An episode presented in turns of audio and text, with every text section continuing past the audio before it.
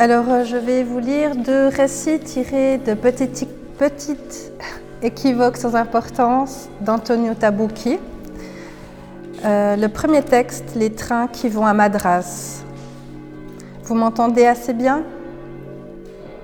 Ok. Les trains qui vont de Bombay à Madras partent de Victoria Station. Mon guide assurait qu'un départ de Victoria Station valait à lui seul le voyage en Inde et c'était la première raison qui m'avait fait préférer le train à l'avion. Mon guide était un petit livre un peu bizarre qui donnait des conseils parfaitement incongrus et je les suivais à la lettre. Le fait est que mon voyage lui aussi était parfaitement incongru et que ce livre était donc fait tout exprès pour moi. Il traitait le voyageur non comme un pillard avide d'images stéréotypées auquel on conseille trois ou quatre itinéraires obligatoires, comme dans les grands musées visités à toute vitesse, mais comme un être vagabond et illogique, enclin à l'oisiveté et à l'erreur. Avec l'avion, disait-il, vous ferez un voyage commode et rapide, mais vous raterez l'Inde des villages et des paysages inoubliables. Avec les trains à long parcours, vous vous exposerez au risque d'arrêt non programmé et vous arriverez peut-être un jour de retard, mais vous verrez la vraie Inde. Cependant, si vous avez de la chance de tomber sur le bon train, vous arriverez très exactement à l'heure. Après un confortable voyage, vous aurez une nourriture excellente et un service parfait. Et un billet de première classe vous coûtera deux fois moins cher que l'avion. Et puis n'oubliez pas que dans les trains indiens, on peut faire des rencontres les plus imprévisibles. Ces dernières considérations m'avaient définitivement convaincue, et peut-être avais-je même eu la chance de prendre le bon train. J'avais traversé des paysages d'une rare beauté, ou du moins inoubliable en raison de l'humanité que j'avais vue. Le wagon offrait un confort exceptionnel, l'air conditionné était agréable et le service impeccable. La nuit était sur le point de tomber et le train traversait un paysage de montagnes rouges et rocailleuses. Le serveur entra avec une, collation sur un plateau en bois laqué. Il me tendit une serviette humide, versa le thé et m'informa discrètement que nous nous trouvions au cœur de l'Inde. Pendant que je mangeais, il installa ma couchette, précisa que la voiture-restaurant restait ouverte jusqu'à minuit et que si je désirais dîner dans mon compartiment, il suffisait de sonner. Je le remerciai d'un pourboire et lui tendis le plateau vide. Je fumais une cigarette en regardant par la fenêtre ce panorama inconnu et en réfléchissant à mon étrange itinéraire.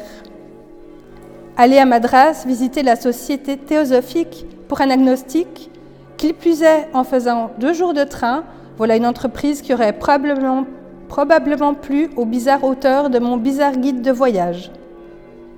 Mais la vérité était qu'une personne de la société théosophique pourrait peut-être me fournir une information à laquelle je tenais énormément. C'était un espoir ténu, peut-être une illusion que je ne voulais pas brûler dans un bref... C'était un espoir peut-être une illusion que je ne voulais pas brûler dans le bref espace d'un voyage en avion. Je préférais la bercer, la savourer à mon aise, comme on aime le faire avec des espérances auxquelles on tient beaucoup et dont on sait qu'elles ont peu de chances de se réaliser. Le freinage du train m'arracha à mes considérations, peut-être à ma torpeur, je m'étais sans doute assoupie quelques minutes et le train était déjà entré dans une gare sans que je puisse lire le nom sur le panneau. J'avais noté dans mon guide qu'un des arrêts intermédiaires était Mangalore, ou peut-être Bangalore, je ne me souviens pas bien. Mais maintenant, je n'avais pas envie de me mettre à nouveau à feuilleter le livre pour chercher un itinéraire de la voie ferrée. Sous l'auvent ne se trouvaient que quelques rares voyageurs. Des Indiens vêtus à l'occidental qui avaient l'air de personnes aisées, un groupe de femmes, quelques porteurs affairés. Ce devait être une ville importante et industrialisée. Au loin, par-delà les quais, on voyait les cheminées d'une fabrique, de grands édifices et des boulevards bordés d'arbres. L'homme entra tandis que le train repartait. Il me salua à la hâte, vérifia que le numéro de la couchette libre correspondait à celui de son billet, et après avoir constaté qu'il n'y avait pas d'erreur, il s'excusa de l'intrusion. C'était un Européen à long bon flasque. Il portait un costume bleu, peu adapté au climat, et un chapeau élégant. Comme bagage, il n'avait qu'un attaché-case de cuir noir. Il s'assit à sa place, tira de sa poche un mouchoir blanc et nettoya soigneusement ses lunettes en souriant, Il avait l'air affable, mais réservé, presque contrit. Vous allez aussi à Madras? me demanda-t-il sans attendre ma réponse. Ce train est très ponctuel, nous arriverons demain à 7 heures. Il parlait un bon anglais avec l'accent allemand, mais il ne me parut pas allemand. Hollandais, hollandais me vint en tête, sans savoir pourquoi, ou peut-être suisse. Il avait l'air d'un homme d'affaires. À première vue, on lui donnait la soixantaine, mais peut-être était-il plus vieux. Madras est la capitale de l'Inde dravidienne, ajouta-t-il. Si vous n'y avez jamais été, vous aurez des choses extraordinaires à découvrir. Il parlait avec la désinvolture un peu détachée des Européens qui connaissent l'Inde, et je me préparais à une conversation basée sur des banalités. Je jugeais bon de l'informer que nous pouvions dîner à la voiture-restaurant, préférant alterner les lieux communs de l'inévitable dialogue avec les nécessaires silences d'un repas entre jambes bien élevées. En marchant dans le couloir, je me présentais et m'excusais d'avoir oublié de le faire avant. Oh, les présentations sont devenues une formalité inutile désormais affirma-t-il de son air affable. Il, acquiesça d'un léger signe de tête. Je m'appelle Peter, conclut-il. À table, il se révéla un être, un précieux expert. Il me déconseilla les côtelettes végétales vers lesquelles je m'orientais que par pure curiosité, car les végétaux doivent être variés et bien préparés, dit-il, et il est difficile qu'une telle chose puisse se vérifier dans les cuisines d'un train. Je tentais timidement d'autres plats au hasard, suscitant à chaque fois sa désapprobation. À la fin, je souscrivis au tandoori d'agneau qu'il avait choisi pour lui, car l'agneau est un plat noble et sacrificiel, et les Indiens ont le sens du rituel dans la nourriture. Nous parlâmes beaucoup de la civilisation dravidienne, ou plutôt c'est lui qui parla presque toujours, car mes interventions se limitaient aux questions typiques du non-connaisseur, à quelques timides objections et le plus souvent à une approbation inconditionnelle. Il me décrivit dans le détail les bas-reliefs rupestres de Kanchipuram et l'architecture du Short Temple, me parla de cultes archaïques et inconnus, étrangers au potéisme hindou, comme celui des aigles blancs de Mahalibapuram, de la signification des couleurs, des rites funèbres, des castes. Je lui exposais avec un peu d'hésitation ce que je savais, mes connaissances à propos de la pénétration européenne sur les côtes du Tamil, je parlais de la légende du martyr de saint Thomas à Madras, de la tentative ratée des Portugais de fonder une autre Goa sur ses côtes, de leur guerre contre les royaumes locaux, des Français de Pondichéry. Il compléta mes informations et corrigea certaines de mes inexactitudes sur les dynasties indigènes en citant des noms, dates, lieux et événements. Il parlait avec assurance et compétence, et son érudition démontrait une ampleur de connaissances qui laissait supposer un expert qualifié, peut-être un professeur d'université ou un chercheur illustre. Je le lui demandais de façon directe, avec une certaine ingénuité, assuré d'avoir une réponse affirmative. Il sourit, non sans fausse modestie, et secoua la tête. Seulement un simple amateur, dit-il. C'est une passion que le destin m'a invité à cultiver. Il y avait dans sa voix une note poignante, me sembla-t-il, comme un remords ou une douleur. Ses yeux brillaient et son visage glabre paraissait plus pâle sous l'éclairage de la voiture-restaurant. Ses mains étaient fines et ses gestes là. Il y a quelque chose d'incomplet chez lui, quelque chose d'amputé, mais il était difficile de dire quoi. Je pensais à quelque chose de maladif et de caché, comme une honte. Nous retournâmes à notre compartiment en continuant de parler, mais à présent il était moins en verve et notre conversation était entrecoupée de longs silences. Tandis que nous nous disposions à nous préparer pour la nuit, juste pour dire quelque chose sans raison précise, je lui demandais pourquoi il voyageait en train plutôt qu'en avion? Je pensais que pour une personne de son âge, il aurait été plus facile et commode de prendre l'avion au lieu de s'imposer un voyage aussi long, et probablement m'attendais-je à ce qu'il m'avoue sa peur d'un tel moyen de transport. Monsieur Peter me regarda perplexe, comme s'il n'y avait jamais réfléchi. Puis il s'illumina tout d'un coup et me dit avec l'avion, on fait des voyages commodes et rapides, mais on saute la vraie Inde. Bien sûr, avec les trains qui font de longs parcours, on prend le risque d'arriver avec même un jour de retard. Mais si on a de la chance de tomber sur le bon train, on peut faire un voyage très confortable et arriver parfaitement à l'heure. Et puis dans un train, il y a toujours le plaisir d'une conversation que l'avion ne permet pas. Ce fut plus fort que moi et je murmura India a Travel Survival Kit. Comment? demanda-t-il.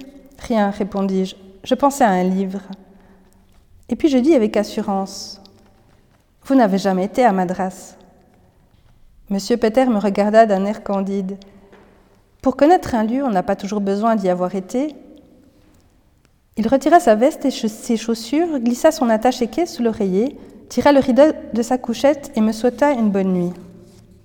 J'aurais voulu lui dire que lui aussi avait un espoir ténu, et c'est pour cela qu'il avait pris le train, parce qu'il préférait le bercer et le savourer longtemps, au lieu de le brûler dans le bref espace d'un voyage en avion, j'en étais sûre. Mais je ne dis rien, naturellement. J'éteignis le plafonnier, laissai la veilleuse bleue, tirai mon rideau et lui souhaitai une bonne nuit.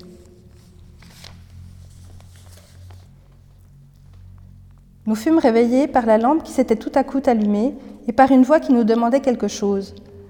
Par la fenêtre, on voyait une baraque en planche faiblement éclairée avec un panneau incompréhensible. Le contrôleur était accompagné d'un policier très basané à l'air soupçonneux. Nous entrons dans le pays Tamil Nadu, dit le contrôleur avec un sourire. Il s'agit d'une pure formalité. Le policier tendit la main et dit Vos papiers, s'il vous plaît. Il regarda mon passeport d'un air distrait et le referma aussitôt. Il prêta plus d'attention à celui de M. Peter. Pendant qu'il l'examinait, je me rendis compte qu'il s'agissait d'un passeport israélien. Mr. Shimel? Articula péniblement le policier. Schlemil, corrigea mon compagnon de voyage. Peter Schlemil. Le policier nous rendit nos papiers, éteignit la lumière et prit froidement congé. Le train avait repris sa course à travers la nuit indienne. La lumière de la lampe bleue créait une atmosphère de rêve. Nous restâmes longuement silencieux, puis au bout d'un moment, c'est moi qui parlais. Vous ne pouvez pas vous appeler ainsi, dis-je. Il existe un seul Peter Schlemil, c'est une invention de Chamisso, et vous le savez parfaitement. Un truc pareil, c'est bon pour les policiers indiens. Mon compagnon de voyage ne répondit pas, puis il me demanda Vous aimez Thomas Mann Pas tout, répondis-je. Qu'aimez-vous de lui? Les nouvelles, certains romans courts, Tonio Kruger, Mora Venise. Je ne sais pas si vous connaissez sa préface à Peter Schlemil. C'est un texte admirable. Le silence retomba. Je pensais que mon compagnon s'était endormi, mais ça ne pouvait être le cas, bien sûr. Il attendait seulement que je parle, et je parlais. Qu'allez-vous faire à Madras? Mon compagnon de voyage ne répondit pas tout de suite. Il toussa légèrement. Je vais voir une statue, susurra-t-il. C'est un long voyage pour voir une statue. Mon compagnon ne répondit pas. Il se moucha plusieurs fois. Je veux vous raconter une petite histoire, dit-il ensuite. J'ai envie de vous raconter une petite histoire. Il parlait à voix basse et ses paroles me parvenaient atténuées de derrière le rideau. Il y a de nombreuses années en Allemagne, j'ai connu un homme. C'était un médecin et il devait m'examiner. Il était assis derrière son bureau et j'étais nue debout devant lui. Derrière moi, il y avait une file d'autres hommes nus qu'il devait examiner. Quand on nous avait conduits dans ce lieu, on nous avait dit que nous servions au progrès de la science allemande. À côté du médecin se trouvaient deux gardes armés et une infirmière qui remplissaient des fiches. Le médecin nous posait des questions précises concernant nos fonctions viriles, l'infirmier procédait à certaines analyses sur nos corps et ensuite il prenait des notes. La file avançait rapidement parce que le médecin était pressé. Une fois mon tour passé, au lieu de continuer vers la pièce sur laquelle on nous conduisait, j'hésitai un instant car mon regard fut attiré par une statuette que le médecin avait sur son bureau. C'était la reproduction d'une divinité orientale, mais je ne l'avais jamais vue. Elle représentait une figure dansante avec les bras et les jambes en position harmonieuse et divergente, inscrite dans un cercle. Il n'y avait que peu d'ouvertures dans ce cercle de petits vides qui attendaient d'être remplis par l'imagination de celui qui les attendait, qui le regardait. Il n'y avait que peu d'ouverture dans ce cercle, de petits vides qui attendaient d'être remplis par l'imagination de celui qui les regardait. Le médecin se rendit compte de mon ravissement et sourit. Il avait une bouche fine et moqueuse.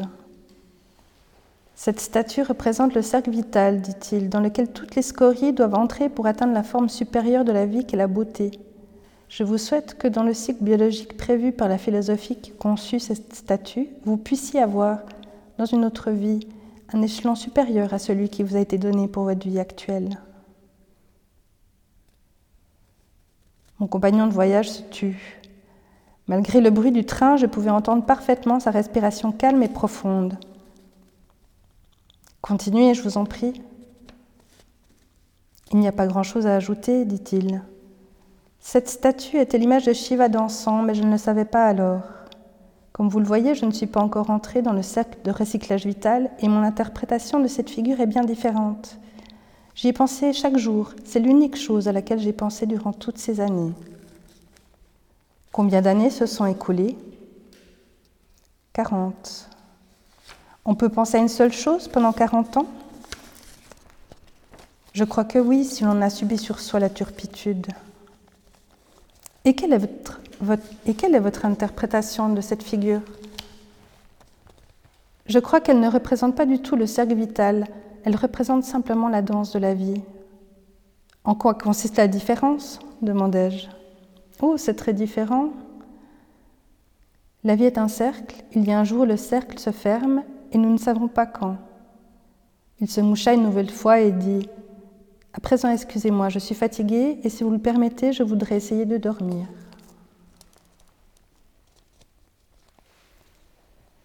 Je me réveillai à l'approche de Madras. Mon compagnon de voyage était déjà rasé et prêt dans son impeccable costume bleu. Il avait l'air reposé et souriant, sa couchette était relevée et il m'indiquait le plateau du petit déjeuner posé sur la table à côté de la fenêtre. J'ai attendu que vous vous réveilliez pour que nous prenions le thé ensemble, dit-il. Je n'ai pas voulu vous déranger, vous dormiez si bien. J'entrai dans le petit cabinet et fis rapidement ma toilette du matin. Je ramassai mes affaires, fis ma valise et m'assis devant le petit déjeuner. Nous commencions de traverser un lieu habité, une zone de village peuplé et déjà les premiers faubourgs de la ville. Comme vous le voyez, nous sommes parfaitement à l'heure, dit mon compagnon. Il est sept heures moins le quart. Il plia soigneusement sa serviette. J'aimerais que vous alliez vous aussi voir cette statue, ajouta-t-il. Elle se trouve au musée de Madras. Ça m'intéresserait de savoir ce que vous en pensez. Il se leva et prit son attache case. Il me tendit la main et me salua d'un ton affable.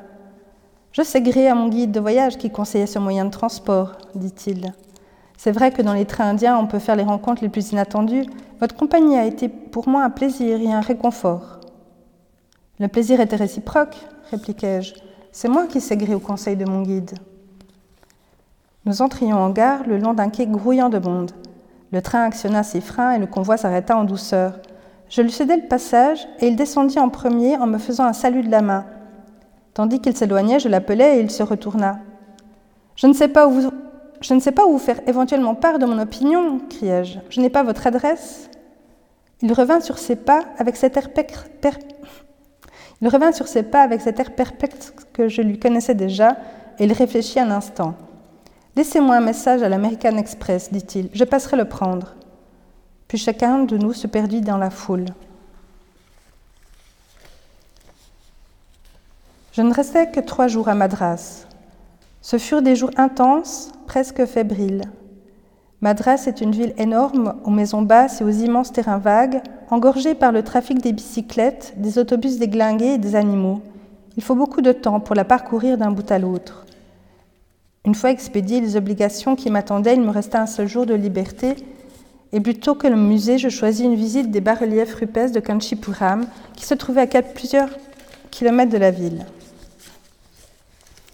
À cette occasion aussi, mon guide se révéla une précieuse compagnie. Le matin du quatrième jour, j'étais à la gare des bus qui, qui font le voyage de Kerala et Goa. Il restait une heure avant le départ, la chaleur était torride et les hauts vents de l'énorme hangar étaient l'unique refuge contre la fournaise des rues. Pour tromper l'attente, j'achetais le journal anglophone de Madras. C'était un journal d'à peine quatre pages, du genre journal paroissial, avec beaucoup d'annonces en tout genre, les résumés des films populaires et les faits divers de la ville. En une, bien en évidence, on relatait un meurtre survenu la veille. La victime était un citoyen de nationalité argentine qui vivait à Madras depuis 1958. Il était décrit comme un monsieur réservé et discret, sans amis, environ 70 ans, qui, vivait dans une petite villa du quartier résidentiel d'Adiar. Sa femme était décédée trois ans auparavant de mort naturelle, il n'avait pas d'enfant. Il avait été tué d'un coup de pistolet au cœur. Il s'agissait d'un meurtre apparemment inexplicable, car l'assassin n'avait pas agi pour le vol. La maison était en ordre, sans trace d'effraction. L'article décrivait l'habitation comme une résidence simple et sobre, avec quelques objets d'art de bon goût et un petit jardin. La victime semblait être un connaisseur d'art dravidien. Le journal mentionnait quelques services rendus pour le catalogage du musée local et reproduisait la photo d'un inconnu. Le visage d'un vieillard chauve, aux yeux clairs et aux lèvres fines. C'était une description neutre et anodine. Le seul détail curieux était la photographie d'une statuette accolée au visage de la victime. Il s'agissait certainement d'un rapprochement plausible, puisque la victime était un connaisseur d'art dravidien et que la danse de Shiva est la pièce la plus connue du musée de Madras, une espèce de symbole. Mais ce rapprochement suscita en moi une autre association. Il restait encore 20 minutes avant le départ, je cherchais un téléphone et fis le numéro de l'American Express. C'est une gentille demoiselle qui me répondit. Je voudrais laisser un message pour M. Schlemil. La demoiselle me pria d'attendre un instant, puis me dit Pour le moment, nous n'avons personne avec un dossier à ce nom, mais si vous le désirez, vous pouvez tout de même laisser un message, on lui remettra dès qu'il passera. Allô? Allô? répéta la téléphoniste qui n'entendait plus ma voix. Un instant, mademoiselle. Laissez-moi réfléchir un instant. Que pouvais-je dire? Je songeais au caractère ridicule de mon message, dire que j'avais compris, et quoi? Que le cercle s'était refermé pour quelqu'un? Ça n'a pas d'importance, dis-je. J'ai changé d'idée. Et je raccrochais. Je n'exclus pas que mon imagination ait travaillé plus que des raisons, mais si j'ai deviné quelle était l'ombre que M. Schlemil avait perdue, et si jamais il lui arrive de lire ce récit, par le même hasard étrange qui nous fit nous rencontrer ce soir-là dans un train, je voudrais que lui parviennent mes salutations et ma peine.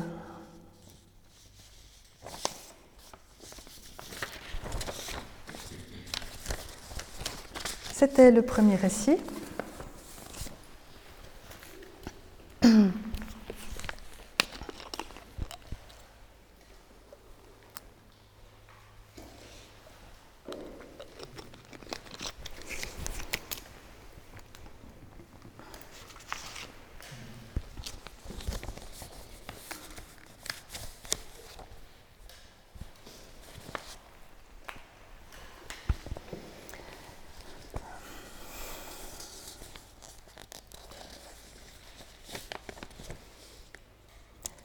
Anywhere out of the world.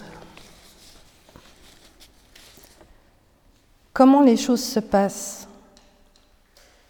et ce qui les guide Un rien. Parfois, ça peut commencer par un rien, une phrase perdue dans ce vaste monde plein de phrases et d'objets et de visages, dans une grande ville comme celle-ci, avec ses places et le métro, et les gens qui marchent, pressés en sortant de leur travail, les trams, les automobiles, les jardins, et puis le fleuve tranquille sur lequel les bateaux glissent au coucher du soleil vers l'embouchure, là où la ville s'élargit en un faubourg bas et blanc, bancal, avec de grandes mares vides entre les maisons, comme des sombres cernes et une végétation rare et de petits cafés sales, des bistrots où l'on peut manger debout en regardant les lumières de la côte, ou alors assis à des tables en fer rouges un peu rouillées. Des garçons au visage fatigué et la veste blanche avec quelques taches. Parfois, je traîne dans le coin le soir. Je prends un tram très lent qui descend toute l'avenida et les ruelles de la ville basse, puis longe le fleuve et semble engager une vieille course d'asthmatique avec les remorqueurs qui glissent à côté de lui, derrière le parapet, si proches que tu pourrais les toucher de la main. Il y a de vieilles cabines téléphoniques encore en bois. Se trouve parfois quelqu'un dedans, une vieille dame avec l'air d'être bien perdue, un cheminot, un marin, et je pense, à qui peuvent-ils bien parler? Puis le tram fait le tour de la place du musée de la Marine. C'est une place avec trois palmiers centenaires et des bancs en pierre. Parfois, des enfants pauvres y jouent à des jeux d'enfants pauvres, comme dans mon enfance, en sautant à la corde ou sur un tracé dessiné par terre à la craie. Je descends et mets à marcher les mains dans les poches, mon cœur bat. Je ne sais pas pourquoi. Peut-être est-ce l'effet d'une musique à quatre sous qui vient du café. Ce doit être un vieux gramophone. Il s'agit toujours d'une valse en fa ou d'un fado à l'accordéon. et je pense, je suis ici et personne ne me connaît. Je suis un visage anonyme dans cette multitude de visages anonymes. Je suis ici comme je pourrais être ailleurs, c'est la même chose. Et cela me procure un grand trouble et le sens d'une liberté belle et superflue comme un amour contrarié. Puis je pense aussi, personne ne le sait, personne ne soupçonne rien, personne ne pourrait m'accuser, je suis ici, je suis libre, je peux même imaginer qu'il ne s'est rien passé si je le veux. Je me regarde dans la vitrine.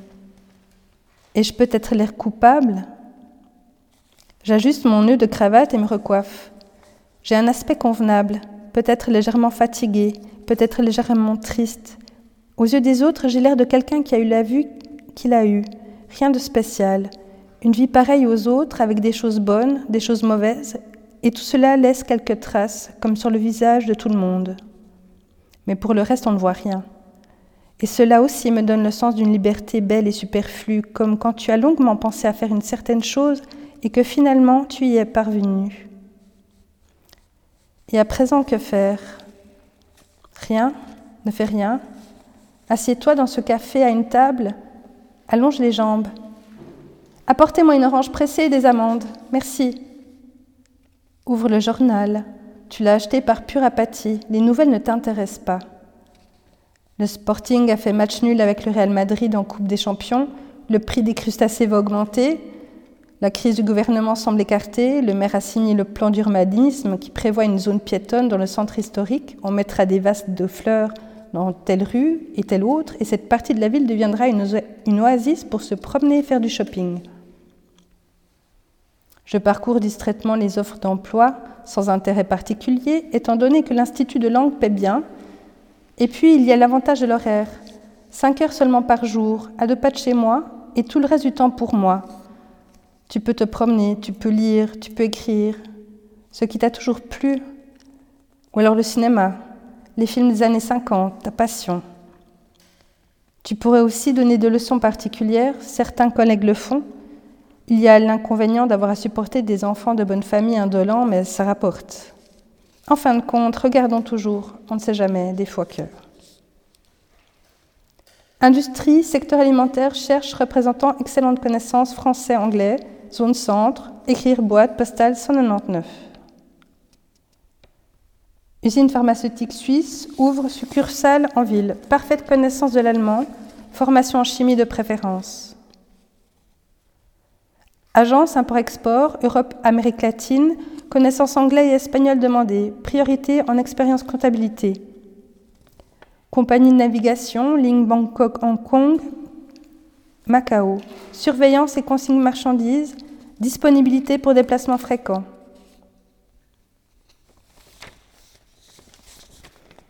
Le cinéma, pourquoi pas? Demain c'est ton jour de congé, tu peux te permettre de rentrer tard. Même la séance de minuit, D'abord un petit morceau sur le pouce du côté de l'estuaire, au port de Santa Maria, juste des crevettes à l'aigre-doux et du riz cantonais. Il y a un festival John Ford, un régal. Tu vas pouvoir revoir The Horse Soldier, Rio Grande, A Yellow Ribbon. L'autre solution, c'est la rétrospective française, scène très lente et intellectuelle avec écharpe, et puis les élucubrations de la Duras, non merci. On passe aussi quelque part Casablanca, Cinéma Alpha. Jamais entendu parler, ça doit être au bout du monde, une rue inconnue. Mais tu es fatigué peut-être. Ce doit être l'atmosphère qui s'est chargée d'humidité. Parfois l'Atlantique se comporte ainsi. Il apporte un petit brouillard dense qui pénètre dans tes pores et les obture de telle sorte que tu sens tes jambes comme des morceaux de bois. Apportez-moi une autre orange pressée et quelques amandes, s'il vous plaît. À la Galerie Capitole, il y a le lancement d'une réédition de Duke Jordan, un enregistrement de 64. Tu t'en souviens parfaitement? Sultry Ave et Kiss of Spain, Paris, 1964. Des sandwichs et un froid de chien, elle était encore à venir dans les brumes du futur. Et maintenant, les annonces personnelles. Elles sont plus intéressantes. L'humanité se dénude en se cachant pitoyablement derrière des euphémismes. Ah, le des mots, quelle tristesse. Veuve, sérieuse, cherche amitié durable. Trois annonces spéciales avec des sigles indéchiffrables en majuscules. Un retraité qui se ronge de solitude. L'habituelle agence pour rencontre réussie. Pourquoi ne vous êtes-vous pas encore adressé à nous pour trouver l'âme sœur? Et puis tout d'un coup, ton corps commence à battre la chamade. Tu le sens dans la gorge. Tu as l'impression que même les clients des autres tables peuvent l'entendre. Le monde perd ses contours, tout entre dans une opacité sourde, tout s'éteint. Lumière, bruit, murmure. C'est comme si un silence artificiel et immense avait paralysé l'univers.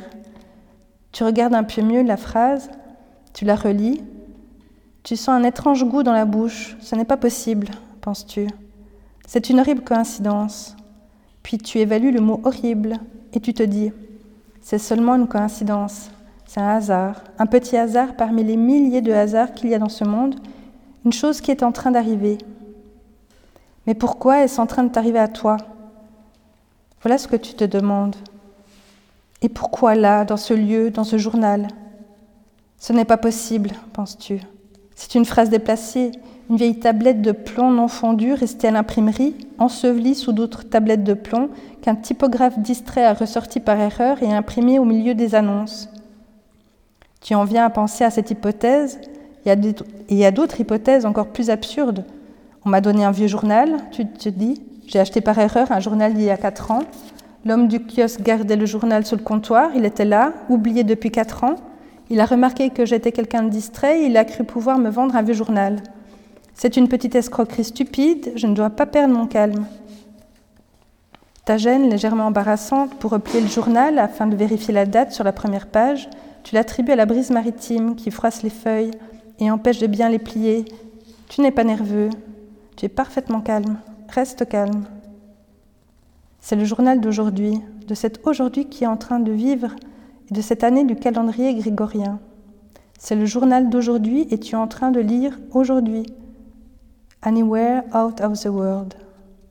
Tu relis la phrase pour la dixième fois. Il ne s'agit pas d'une annonce normale. C'est une phrase clandestine publiée contre paiement dans un journal du soir. Elle n'indique ni boîte postale, ni adresse. Ni nom, ni entreprise, ni école, rien. Simplement cela.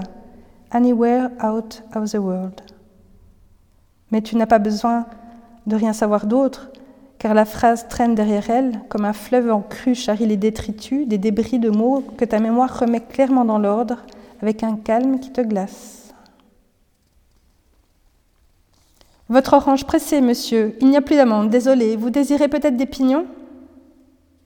Tu fais un signe de la main qui veut dire aussi bien oui que non. Il suffit qu'on ne t'interrompe pas, parce que maintenant tu regardes la côte. Les lumières se sont de nouveau allumées pour tes yeux et ton souvenir.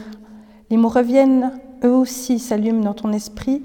Il te semble presque les voir briller. Ce sont des petits phares dans la nuit. Ils marquent l'éloignement et pourtant tu pourrais les attraper. Ils entrent dans l'espace d'une main. Il me semble que je serai toujours bien là où je ne suis pas, et cette question de déménagement en est une que je discute sans cesse avec mon âme. Tu as pris le verre dans tes mains et tu bois à petite gorgée. Tu as l'air d'un client tranquille et un peu rêveur qui regarde le fleuve et la nuit, comme d'autres clients à d'autres tables. Tu as replié le journal et tu l'as déposé sur une table voisine avec ce soin et cette attention exagérée et méticuleuse qu'ont parfois certains retraités qui se sont fait prêter le journal par le coiffeur et doivent le lui restituer. Tu le regardes avec une indifférence distraite. C'est seulement un journal. Le journal d'aujourd'hui, il donne des nouvelles déjà vieilles, car la journée est finie. Il y a quelqu'un quelque part qui est déjà en train de faire d'autres journaux avec des nouvelles qui détrôneront dans quelques heures ces nouvelles-ci, coagulées en mots. Mais pour toi, il donne une nouvelle trop vieille et très neuve, d'une nouveauté qui t'inquiète, qui, si tu le voulais un tant soit peu, te bouleverserait, mais tu ne te laisses pas bouleverser. Tu ne dois pas te laisser bouleverser. Reste calme. Et c'est alors seulement que tu prêtes attention à la date. 22 septembre. Tu te dis encore, c'est une coïncidence. Mais une coïncidence avec quoi? C'est une coïncidence impossible, car il s'agit d'une deuxième coïncidence, la phrase et la date. Même phrase, même date. Alors, comme s'il possédait une voix propre à l'intérieur de ta mémoire, presque comme une poisseuse rengaine enfantine dont tu croyais t'être débarrassée simplement parce qu'elle était engloutie par le passé, mais qui n'avait pas disparu, elle se trouvait simplement dans une anfractuosité très profonde à l'intérieur de toi, alors donc le rythme de ces pages se réveille sans qu'on puisse l'arrêter. Voici, voici qu'arrive son phrasé. Il commence à s'écouler. Il heurte une paroi rocheuse, gronde, cherche une ouverture, puis se met à jaillir comme une source. Il fait irruption et t'inonde, c'est un liquide tiède qui pourtant te fait frissonner, un jet puissant qui t'entraîne avec lui dans ses remous. Ça ne sert à rien de lui résister, il est fort, vertigineux, irrépressible. Il remonte les tunnels souterrains, coule violemment, t'emporte. Dis-moi, mon âme, pauvre âme refroidie, que penserais-tu d'habiter Lisbonne?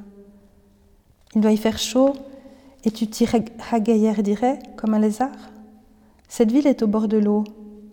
On dit qu'elle est bâtie en marbre. Voilà un paysage selon ton goût, un paysage fait avec la lumière et le minéral, et le liquide pour y réfléchir. Et alors tu te mets à marcher à travers cette ville construite en marbre, tu te promènes lentement le long des bâtiments du 18e, ce sont des arcades qui ont vu le commerce colonial, les voiliers, le tohu-bohu et les eaux brumeuses des partances. Tes pas résonnent solitaires. Il y a un vieux clochard appuyé contre une colonne. Au-delà des arcades s'ouvre la place qui aboutit au fleuve et que l'eau jaunâtre vient lécher. Du ponton se détachent les bateaux illuminés qui desservent l'autre rive. D'ici peu la hâte des derniers passagers sera engloutie par l'heure du soir et il ne restera que la nuit silencieuse avec des vagues passant attardées, noctambules distraits, âmes inquiètes, qui emmènent en promenade leur corps insomniaque en conversant avec elles-mêmes. Toi aussi tu parles avec toi-même, d'abord en toi, silencieusement, puis clairement, en articulant les mots de façon nette, comme si tu les dictais, comme si l'eau du fleuve qui pouvait les enregistrer les retenir là, dans des archives aquatiques, afin que les profondeurs les conservent jalousement parmi les cailloux, le sable et les détritus. Et tu dis, la faute. C'est un mot que tu n'as jamais prononcé, peut-être parce que tu n'en avais pas le courage, et pourtant c'est un mot simple, univoque. Il résonne clairement dans l'obscurité, et il semble entrer tout entier dans ce halo de souffle qui se condense un instant dans l'air humide, puis s'évanouit. Tu débouches sur la place déserte, le monument est impressionnant et le cavalier, très haut, éprenne son cheval contre la nuit. La faute. Tu t'assieds sur le socle du monument, allumes une cigarette, tu as le journal plié dans la poche. Le simple fait de sentir provoque en toi une subtile malaise, comme une aiguille sur la nuque, un insecte. Ce n'est pas possible, personne ne sait que je suis ici, je me suis perdue au milieu des millions de visages du monde. Ça ne peut pas être un message pour moi. Il s'agit seulement d'une phrase que beaucoup de gens connaissent. Un autre lecteur de Baudelaire qui communique de cette secrète manière un secret à quelqu'un d'autre. Et pendant un moment, tu poursuis cette étrange idée d'une répétition, d'un double de la vie, comme s'il était plausible que la roue du destin soit munie de stéréotypes et les imprime au hasard à travers le monde, dans l'existence d'autres personnes aux yeux différents et aux mains différentes et aux façons différentes d'être des personnes dans des rues différentes, dans des chambres différentes. Un autre homme qui en ce moment dit à une autre femme dans une autre chambre, une chambre qui ressemble à une rêverie. Et ainsi ta fantaisie crée la fenêtre illuminée d'une chambre qui a l'air d'une fantasmagorie. Tu peux t'approcher des carreaux embués et épier à travers les rideaux. C'est une chambre aux meubles anciens avec un papier peint à tulipes fanées au mur. Il y a un homme et une femme sur le lit. Ils ont fait l'amour, c'est évident, d'après la position de leur corps et d'après les draps défaits. Il lui caresse les cheveux et lui dit Laisse-moi respirer longtemps l'odeur de tes cheveux. À cet instant, une pendule sonne. Il est tard, dit-elle. Je dois m'en aller. Mais toi, tu lui dis Les Chinois lisent l'heure dans l'œil des chats.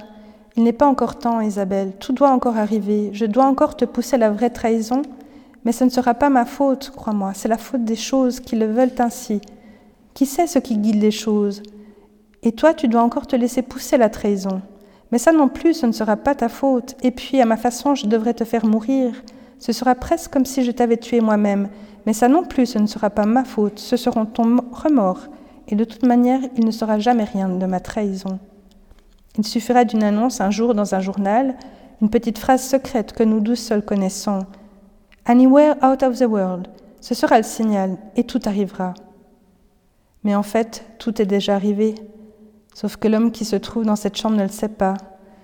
Et il dit, C'est vrai, il est tard, vas-y, je te sortirai ensuite.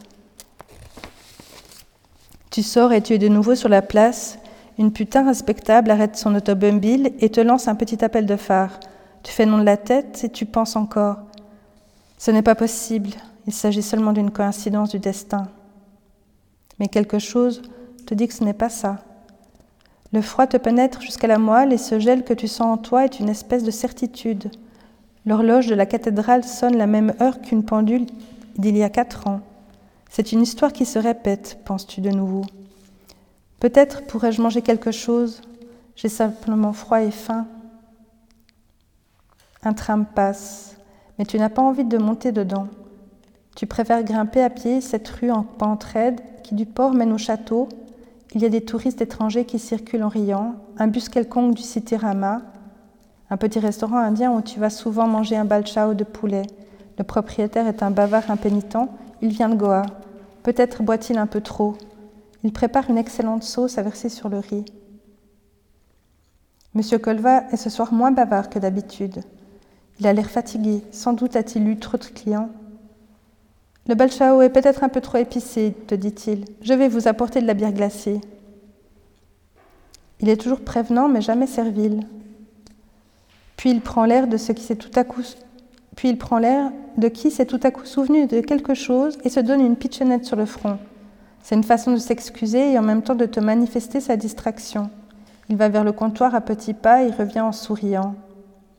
Votre journal, dit-il, en te tendant le journal. Tu te sens pâlir et tu te mets à transpirer.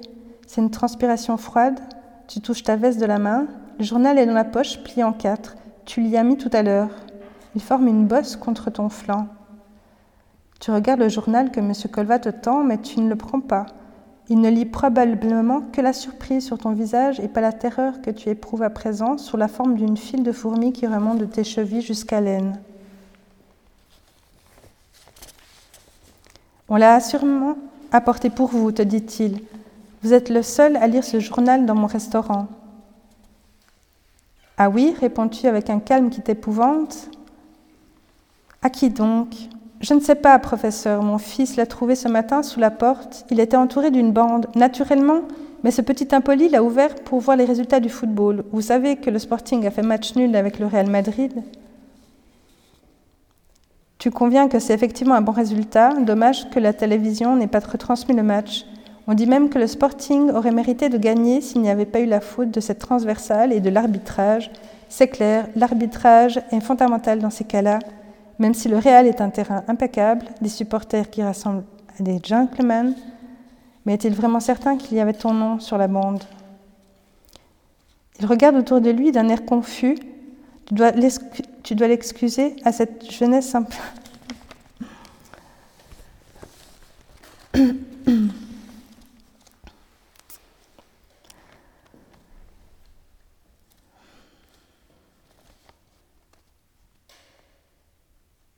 Il prend un air grave, regarde l'arrière-cuisine de son pas rapide. Avant la cuisine, il y a un escalier qui conduit à son habitation, mais de toute façon, tu le sais déjà, il n'y avait aucun nom écrit sur cette bande. Tu n'auras aucune confirmation, pour la simple raison qu'une chose comme celle-là ne peut avoir aucune confirmation, car elle n'a pas d'explication. Voilà la vérité. Et tu commences alors à penser à ce que signifie vraiment exiger une explication d'une chose comme celle-ci ou une explication à tout ce qui est arrivé, tout, mais réellement tout. Venons-en aux explications. Elle, lui, toi, et cette suite de subterfuges, de renvois, d'embrouilles que fut cette histoire. Et alors tu mets à distribuer les responsabilités morales, ce qui est la pire chose, car cela ne conduit à rien, tu le sais bien.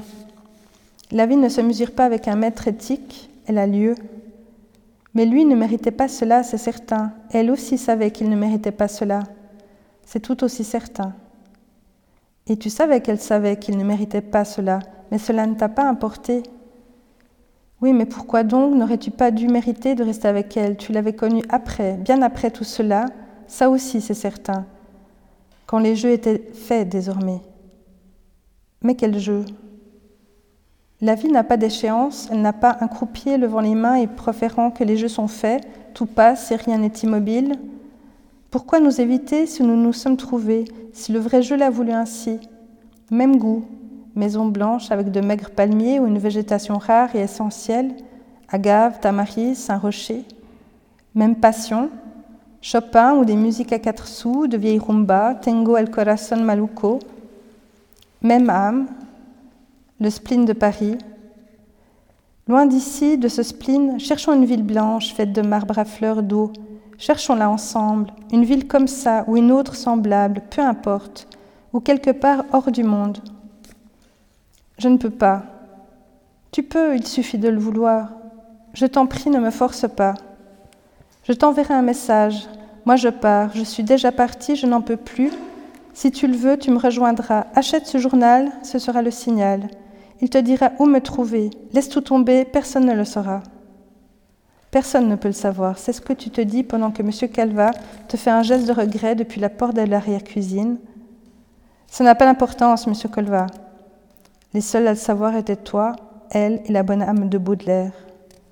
Avec lui aussi tu as joué et on ne peut pas jouer avec certaines choses, on ne peut pas taquiner le mystère qui les a dictées. Mais personne d'autre le savait. De cela tu es sûr. Lui pas en tout cas, et même s'il avait su désormais, car tout est désormais, c'est cela qui te fait trembler, tandis que tu paies l'addition, la chose n'a pas de sens. Mais elle a un sens, ça aussi tu le sais, ou mieux tu le sens, et tu veux le prouver. Tu vas au téléphone près du lavabo, tu introduis une pièce de monnaie, tu composes un numéro échu. Ça aussi, c'est un numéro désormais. La compagnie de téléphone n'a plus attribué, il ne correspond à rien. Ce sont des chiffres qui lancent un signal acoustique vers une personne. Tu le sais que trop bien depuis quatre ans. Tu composes lentement le numéro, tu entends sonner une fois, deux fois, trois fois, puis le récepteur fait clic, mais aucune voix ne répond. Tu entends seulement une présence, ce n'est même pas une respiration, car elle ne respire pas à l'autre bout du fil. Il y a une présence qui est là en train d'écouter la présence de ton silence. Et alors tu raccroches, tu sors dans la rue, sans envisager du tout de rentrer chez toi. Tu sais très bien que le téléphone sonnerait. Tu le laisserais sonner une fois, deux fois, trois fois. Et puis tu prendrais le récepteur et tu le porterais à ton oreille. Et à l'autre bout, rien, seulement la densité perceptible d'une présence qui en silence écoute le silence de ta présence. Tu arrives de nouveau au fleuve. À présent, les embarcadères sont déserts. Les bateaux ont cessé leur service, il n'y a plus personne. Tu t'assieds sur le parapet au bord du fleuve, l'eau est vaseuse et agitée, peut-être est-ce la marée haute, et le fleuve s'écoule avec difficulté. Tu sais qu'il est tard, mais pas au sens de l'horloge.